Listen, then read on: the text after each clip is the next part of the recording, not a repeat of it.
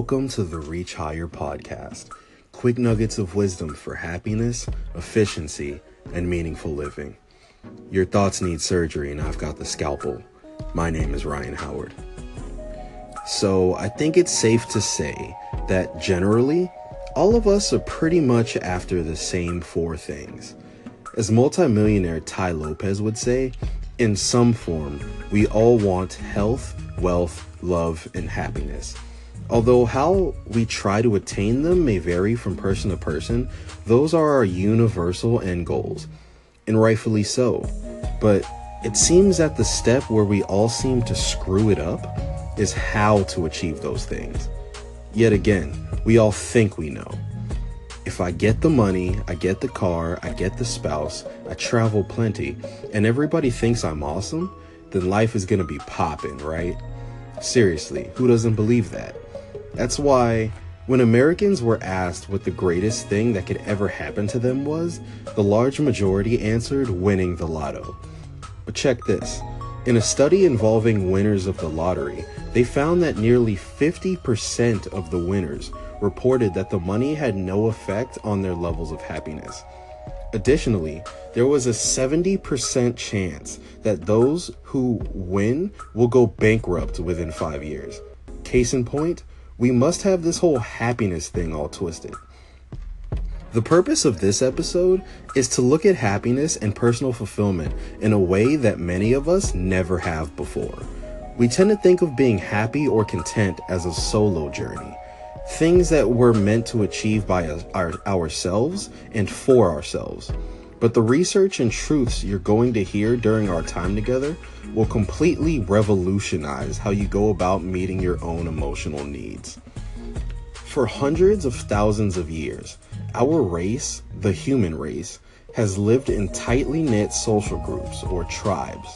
In them, people lived side by side and their survival was immensely connected.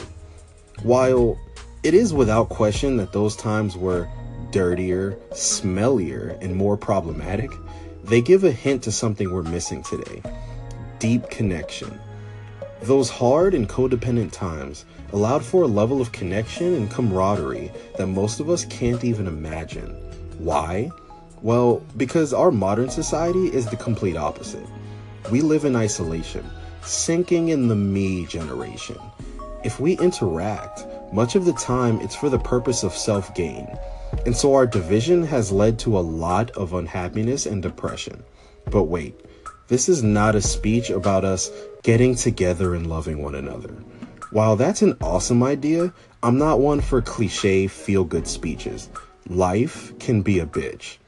And I'm real enough to understand. So if your happiness or level of fulfillment is not a 10, then I suggest you keep listening.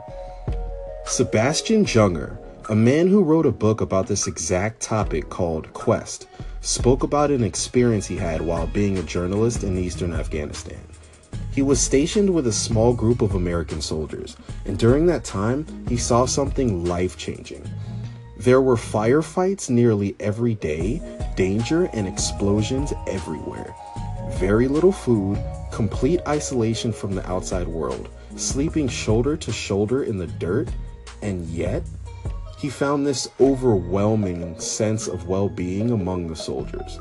And to confuse us even further, he reported that the large majority of them said they missed being overseas after returning home. What the hell? So Junger went on to do some epic research on this concept, and he came to the conclusion that in bad situations, people often act better. And these better actions have led to people feeling better about themselves too. Because no matter who you are, people like to see themselves in good light. And this can come from acting well. But what is acting well, though? How do we define that? Doing things to benefit those around us? Serving either a greater good or a greater purpose? Ah, now we're on to something. Listen to what I'm about to say. Humans, on a mental level, have a need for acceptance. Not only acceptance from society, but acceptance from themselves. Self acceptance. Do you have any idea how many cocky, arrogant, or selfish people actually hate themselves? They have no self love because deep down, they feel empty, and the way they live their life is not fulfilling them. You see, we weren't built to only be self focused. Of course, self focus is important if you want to be someone in the world. But if you only stop there, you will forever be missing a key to this puzzle that we call true fulfillment. Don't believe it? Okay, let me hit you with more data then. Studies on our modern society show a link between wealth and psychological disorders, but it's not the link that you might think. In many areas, above a certain income level, as wealth goes up, rates of depression, PTSD, and suicide all go up too. So, yes, wealth can guarantee many great things, but surprisingly, psychological health is not one of them. Of course, money doesn't make you sad, or else, hell, we're all screwed. But what it does show us is the way of thinking that can come along with wealth can. It pulls us away from our evolutionary roots, connection, and societal contribution. That's why when modern societies experience crisis like mass shootings or a destructive hurricane, we see a return to our evolutionary roots. People banding together, strengthening bonds, helping one another, and seeing beyond differences in order to pursue bigger goals. So the question then becomes how does this relate to me? Should I go join a tribe in the forest? Should I give up my belongings? Hell no. Are you just telling me to go volunteer once or twice? Well, that would be awesome, but we all know that won't really do much to give you happiness in the long term. What it does say is that if we bring these lessons into our daily life in a very practical way, it can reprogram us to seek what will actually fulfill us and make us happy. Find what you are meant to contribute in the world. It may just be something you're meant to contribute to your family or your kids or spouse, or even just the people around you. But I'm a firm believer that we were each given talents and dreams, and if we honor them, it will ultimately become our way of giving back to the world. What is it that you're passionate about? What is it that you love to do? What is that idea that you've had in the back of your head that you wish you could make a reality? Check this out. Your gifts are the abilities you were given. Your dreams are the roadmap hinting at how to use them. Your pain is the lens that will put your dream in focus. And finally, your purpose is how your dream will be molded by your pain to use your gifts for the benefits of others. All right, all right, I know, I know. I'll say that again. You ready? Your purpose is how your dream will be molded by your pain to use your gifts for the benefits of others. This belief is what gives both my life and my struggles great purpose.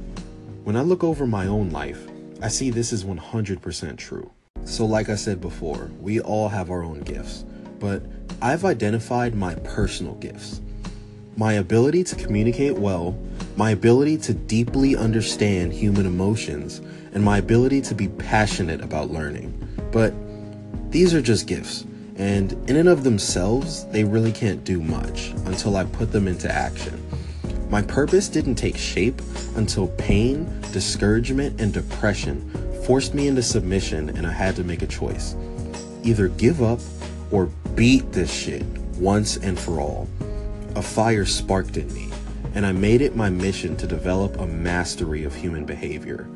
What drives our emotions? What fuels our habits? What are the actual life strategies that can save us from ourselves? There are winners out there who are making this happen. How is it that they do what they do? And how is it that they're living the lives that we aspire to have?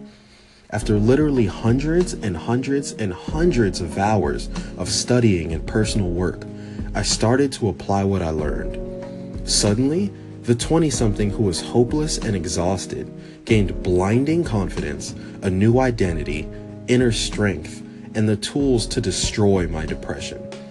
Now I find myself four months away from being a psychologist, and for the first time in my life, I'm doing what I know I was born to do communicating publicly about human behaviors and emotions with a mastery that was created through my love for learning. Now, I get to give the world what has been forming in me over all these years. And let me tell you, nothing I've ever done has made me feel as fulfilled as what I'm doing right now, what you're experiencing in this podcast.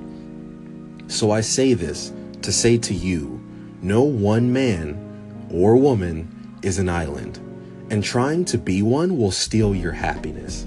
Yes, this life is hard, and humans can suck sometimes, but our truest fulfillment and joy comes from this one mission finding what we have to contribute, empowering it, and then sending it out of ourselves so that our life can be useful. Being useful will not only result in the most happiness, but the most connection, a better world, and most times the most financial gain. If you really want to improve your finances long term, don't get paid for your time. Get paid for who you are. Don't trust me on that. Ask Tony Robbins, who gets paid $1 million a year to be someone's one on one life coach. So don't knock the hustle. But anyway, make the leap. Even if you're only touching a few people, we all don't need to change the world ourselves, but we all have something to give. That's the whole reason we still exist, why we've evolved, and it's also what a soldier in war can teach you about joy. That, while none of us is a puzzle, we all have a puzzle piece. And the quicker you position yourself into the part of your puzzle, the quicker you'll get everything that life has to offer you, both outwardly and inwardly. So do it. Guys, thank you for listening to the Reach Higher podcast. Stretch out your arm, let me help you lift it up, and together we will reach higher, reaching the bigger smiles, stronger minds, greater successes, and better lives. Thanks, guys. Peace.